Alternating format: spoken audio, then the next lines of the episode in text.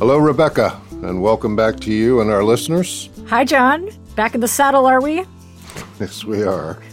From the Recount and iHeartRadio, this is the News Items Podcast, bringing you analysis based on my newsletter, News Items. It's Monday, June 12th. John, what do you want to talk about today? First, I want to talk about the Delta variant of the coronavirus and Boris Johnson's troubling plans, I guess you would say, to reopen the United Kingdom despite it. And then the U.S. exit from Afghanistan leaves Pakistan and Iran anxious about the Taliban's likely overthrow of the Afghan government, such as it is, and what that might imply. How about you? Let's talk about hillbilly elegy author J.D. Vance's attention grabbing run for Senate in Ohio. And after that, we can get into a New York Times article about the falling out between Facebook's founder Mark Zuckerberg and its famed COO Sheryl Sandberg. All right, before we get to those items, let's start with two science and tech headlines. First, Chinese scientists want to send a fleet of rockets to push a potentially Earthbound asteroid off course. The asteroid in question, called Bennu, has a 1 in 2,700 chance of hitting Earth sometime in the late 22nd century. Slim odds and a distant timeline, but reportedly a massive risk. Live Science reports that a collision between the 85 million ton object and our planet would be cataclysmic. The scientists' calculations are detailed in an upcoming study in the journal Icarus. They find that 23 rockets pushing simultaneously against the asteroid would divert it enough to really ensure a peaceful transit. This idea isn't completely out of the blue. NASA has made a similar proposal in the past concerning Bennu. And together with Europe's space agency, NASA will provide a first test for asteroid pushing next year. The mission will send a spacecraft knocking against a rock that orbits an asteroid some 7 million miles away, then measure the effect on its trajectory. So, 23 rockets pushing simultaneously against an asteroid. What does this mean? Like they launch into formation like the Blue Angels or something like that? I have no idea. Yeah. When I read the story, I thought this is rocket science. I don't understand it, but it's interesting. um, and how they calculate one in 2,700 chance, yeah. it's a better chance than winning the lottery. So yeah. I don't know. It's just, it's so futuristic. Yeah. The fact that it's being undertaken um, is part of our theme here, which is the future isn't in the future, it's happening now. That's right. All right, moving on.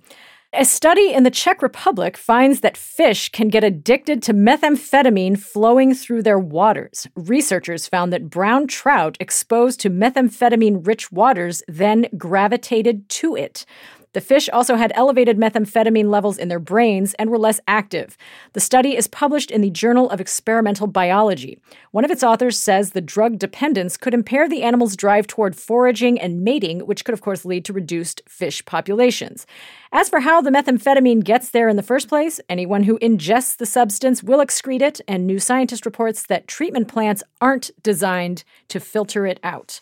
What do you say, John? The part that I didn't get was that the fish would be less active. I thought I thought methamphetamine, yeah. you know, amped you up. Um, yeah, I don't know. It is part of a larger story, which is the quote pollution end quote of seas and riverways. Yeah. Uh, that are doing enormous damage to to the fish populations wherever they might be. Well, it's bad for humans and it's bad for fish, and it's. Uh it's all around bad news. it is bad news, yes. Apropos of bad news, let's talk COVID. The coronavirus's Delta variant is making news all around the world. Here's what to know. The US now has the highest rate of new COVID 19 cases since mid May. Delta has become the dominant variant, infecting thousands of people a day in unvaccinated regions. A new study published in Nature confirms that it is the most transmissible variant to date. The good news, it also shows that the Moderna, AstraZeneca, and Pfizer BioNTech vaccines are still effective against it, but only after patients have received both doses. While governments across Asia are tightening restrictions in response to spikes in new infections caused by Delta, Boris Johnson of the United Kingdom will lift all restrictions in England next week, even though the number of cases there are doubling every 10 days. John, there's a lot to digest here, but let's start with Boris Johnson. What do you make of his decision? It's called Freedom Day, and it's a week from today. Ugh. And any number of virologists and you know scientists all around the world think it's wildly irresponsible. There are a number of people that support the decision. Precious few of them, it seems to me, are grounded in the science. Mm-hmm. And, you know, it's it's taking an enormous risk by fully opening up things. I, mean, I don't know if you watched the soccer game yesterday, yep. but the Wembley Stadium was packed. I didn't see a lot of people wearing masks. And, you know, if one in a hundred of those people are infected with the Delta variant, then you're having essentially a super spreader event on live TV. So mm-hmm. That's really disconcerting. The second piece of this is, and this is more related to the United States, Basically, in the US, you have high vaccination rates in the Northeast and in the southern states mainly, some Midwestern states. Uh, you have lower rates of vaccination. So you have a situation where the Delta variant is taking off in the US. We know that the vaccination, dual vaccination, is effective in blocking it. And we have a huge swath of the country that is what you might call under vaccinated. And mm-hmm. if Delta variant then blows up in the South, the politics of that get pretty tricky because people in the North and in the Pacific time zone are going to say, really, we're going to spend all this money treating these people when they had an option to protect themselves against the Delta variant? Is, I think it's going to exacerbate political tensions in the country. Why do you think Boris Johnson thinks he has to go all out with this? Like, why couldn't you have partial Freedom Day? Or would, why could you have like selected Freedoms Day? Why is it an all or nothing? I think that the thinking is that the country has had tremendous success with vaccination mm-hmm. and that the infection death ratio is, from that point of view, is not terribly concerning. And by opening up everything, you're going to sort of lead to a natural herd immunity. I think that's sort of the basic argument that huh. yes, people will be infected, but they won't die. And in doing what they're doing, you know, you'll see a spike and then the spike will go down, and then the nation will have achieved something like herd immunity. That seems to be the quote scientific end quote argument. The political argument is, you know, I'm riding a bump, I meaning Boris Johnson, I'm riding a bump in the polls because of the vaccination campaign. Mm-hmm. And if I open up the country, that will further my bump, and good things come from me being popular. Yeah. All right. So we got to move on to our next news item Iran. While the mullahs may be happy to see the U.S. leave Afghanistan, they know that the Taliban will quickly fill the void left by departing U.S. troops. And as Bloomberg puts it, the Taliban, quote, poses a grave danger at an especially inconvenient moment. Iran's economy has been battered by sanctions and the pandemic, and the Taliban's rise is sure to bring waves of refugees into Iran, along with increased drug trafficking and a higher risk of terrorist attacks. However, earlier this year, senior Iranian officials hosted a Taliban delegation in Tehran. Some Iranian conservatives, including incoming President elect Ebrahim Raisi, have publicly downplayed Iran's historic opposition to the Taliban, and this diplomatic approach may simply reflect the reality on the ground and the likelihood that the Taliban may take over in Afghanistan. John, help our listeners understand the calculations being made by Iran's leaders and what it means for the U.S. I think for both Iran and Pakistan, the Taliban overthrow means that hundreds of thousands of people will migrate. Mm-hmm. And not all of them will be friendly forces, if you will. There'll be gangs, drug dealers, etc. But Iran, I think, is the second story here. Pakistan is the really troubling story because mm-hmm. the cultural, ethnic, and religious coherence, I guess, between the Taliban and the Pakistanis in that part of Pakistan you know, make the border flow is easy. The relationships already exist. The Pakistani military was supportive of the Taliban for the last 20 years, if not the last 40 years. And now, you know, the Taliban sees Pakistan as vulnerable. And, you know, once they consolidate power, you know, Pakistan becomes a target for them mm-hmm. because uh, if they get control, somehow get control of the nuclear weapons, then they're a global power. What then does this mean for the U.S.? Just to return to a, a question we asked at the top. The U.S. leaving Afghanistan is a massively destabilizing event. Mm-hmm. And the last time we left Afghanistan, you know, there followed the rise of the Taliban, there followed the rise of Osama bin Laden, there followed the 9 11 attacks, there followed a 20 year war.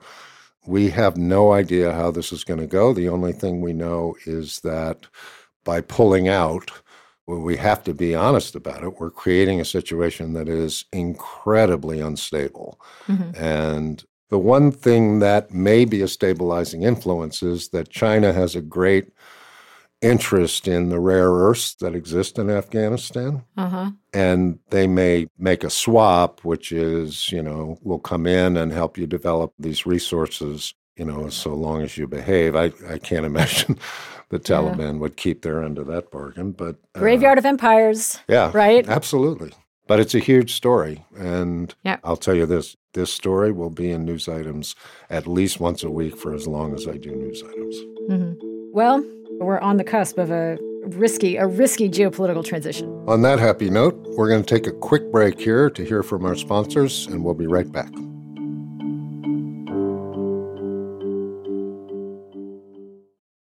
Welcome back to the News Items Podcast. The New York Times is out with an article adapted from the forthcoming book, An Ugly Truth Inside Facebook's Battle for Domination. It describes how Sheryl Sandberg and Mark Zuckerberg's partnership at the company has supposedly deteriorated. We'll get into why, but first, here are the basics. Sheryl was hired as the chief operating officer 13 years ago, in part to liaise with Washington. The article paints her as ineffective at dealing with the Trump administration and unprepared to work with a more critical Democratic coalition in Congress. The authors also describe Sandberg as at odds with Zuckerberg's policy decisions on hate speech and misinformation. The big takeaway is that Sandberg's days as Facebook's number two are over, and Zuckerberg no longer relies on her like he used to.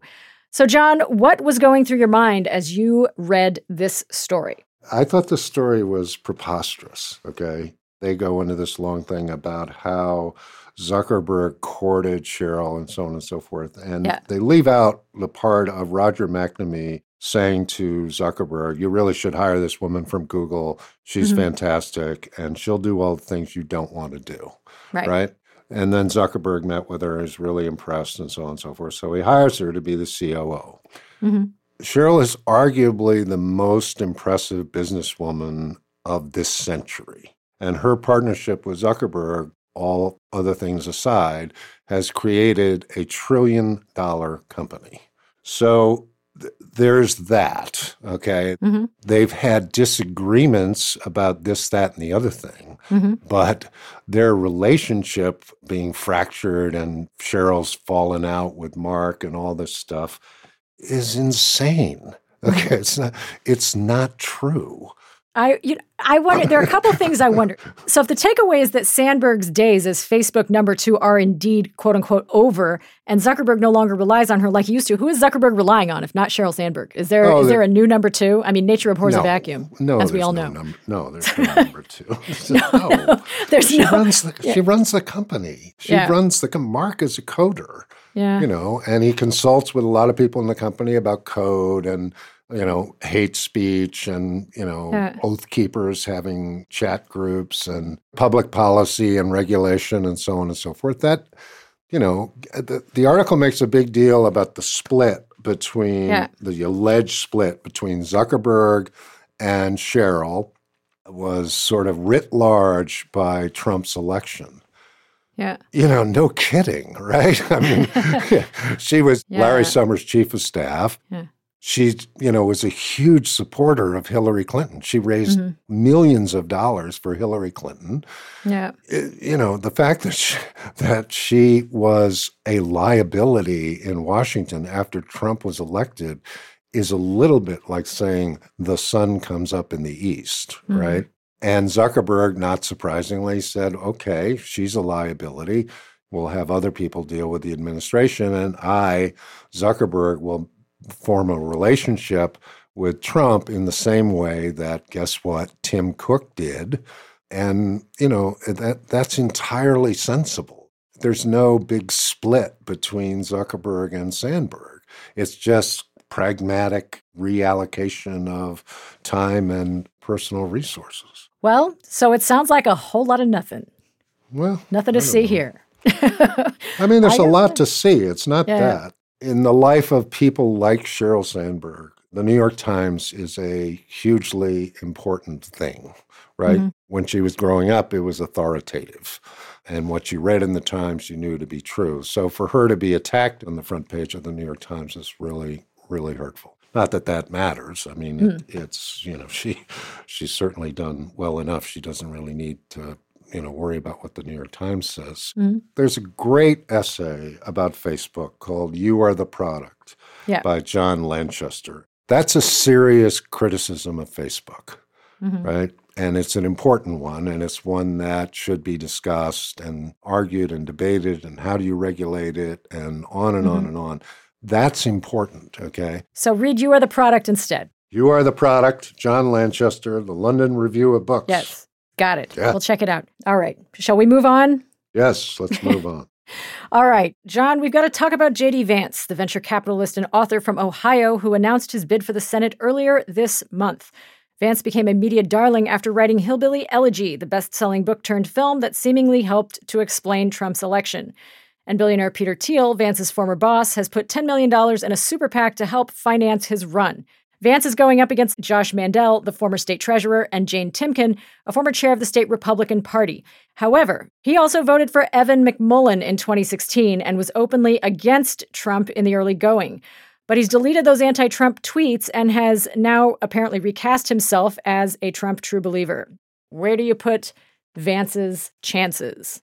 what makes Vance compelling from a political point of view is that back in 2016, when everybody in the world, including everybody at Fox News, was convinced that Hillary Clinton would be the next president of the United States, Rupert Murdoch, you know, wandered all around the halls and told every executive that he knew and all the talk show hosts that they should read Hillbilly Elegy because in it one could see a coalition forming that would defeat her.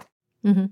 And Murdoch was really impressed by J.D. Vance, and I think would support him and have Fox News tilt its coverage his way if he is the nominee, and maybe even to help him get the nomination. So that's number one. Number two, Peter Thiel has put in $10 million to underwrite this quote exploratory committee, which you know, was supposedly looking at, at Vance's prospects, and they found that his prospects were good. So Vance will have plenty of money. And there is a strong feeling amongst the brainier influencers, quote unquote, on the right that something new is needed, that we need to get to a post Trump place, and that J.D. Vance, by virtue of biography and just by his life, is somebody that could be the vehicle of post Trump populism. So I can easily imagine Ann Coulter and Peggy Noonan writing very similar columns in support of J.D. Vance. In fact, I expect that to happen. And he's got a weak field running against him. If he's got all those things in his corner, then why is he embracing sort of like the Trump ideology, the Trump talking points? I mean, in 2016, he called Trump noxious. He called his claims ranging from immoral to absurd. How do you explain that?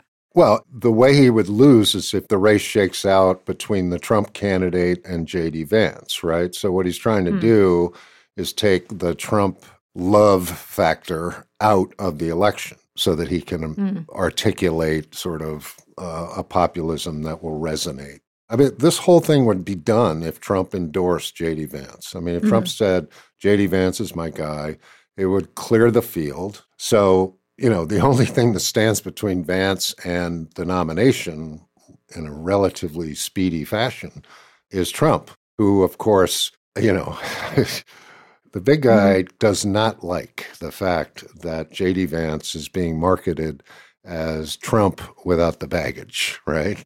so that pisses him off.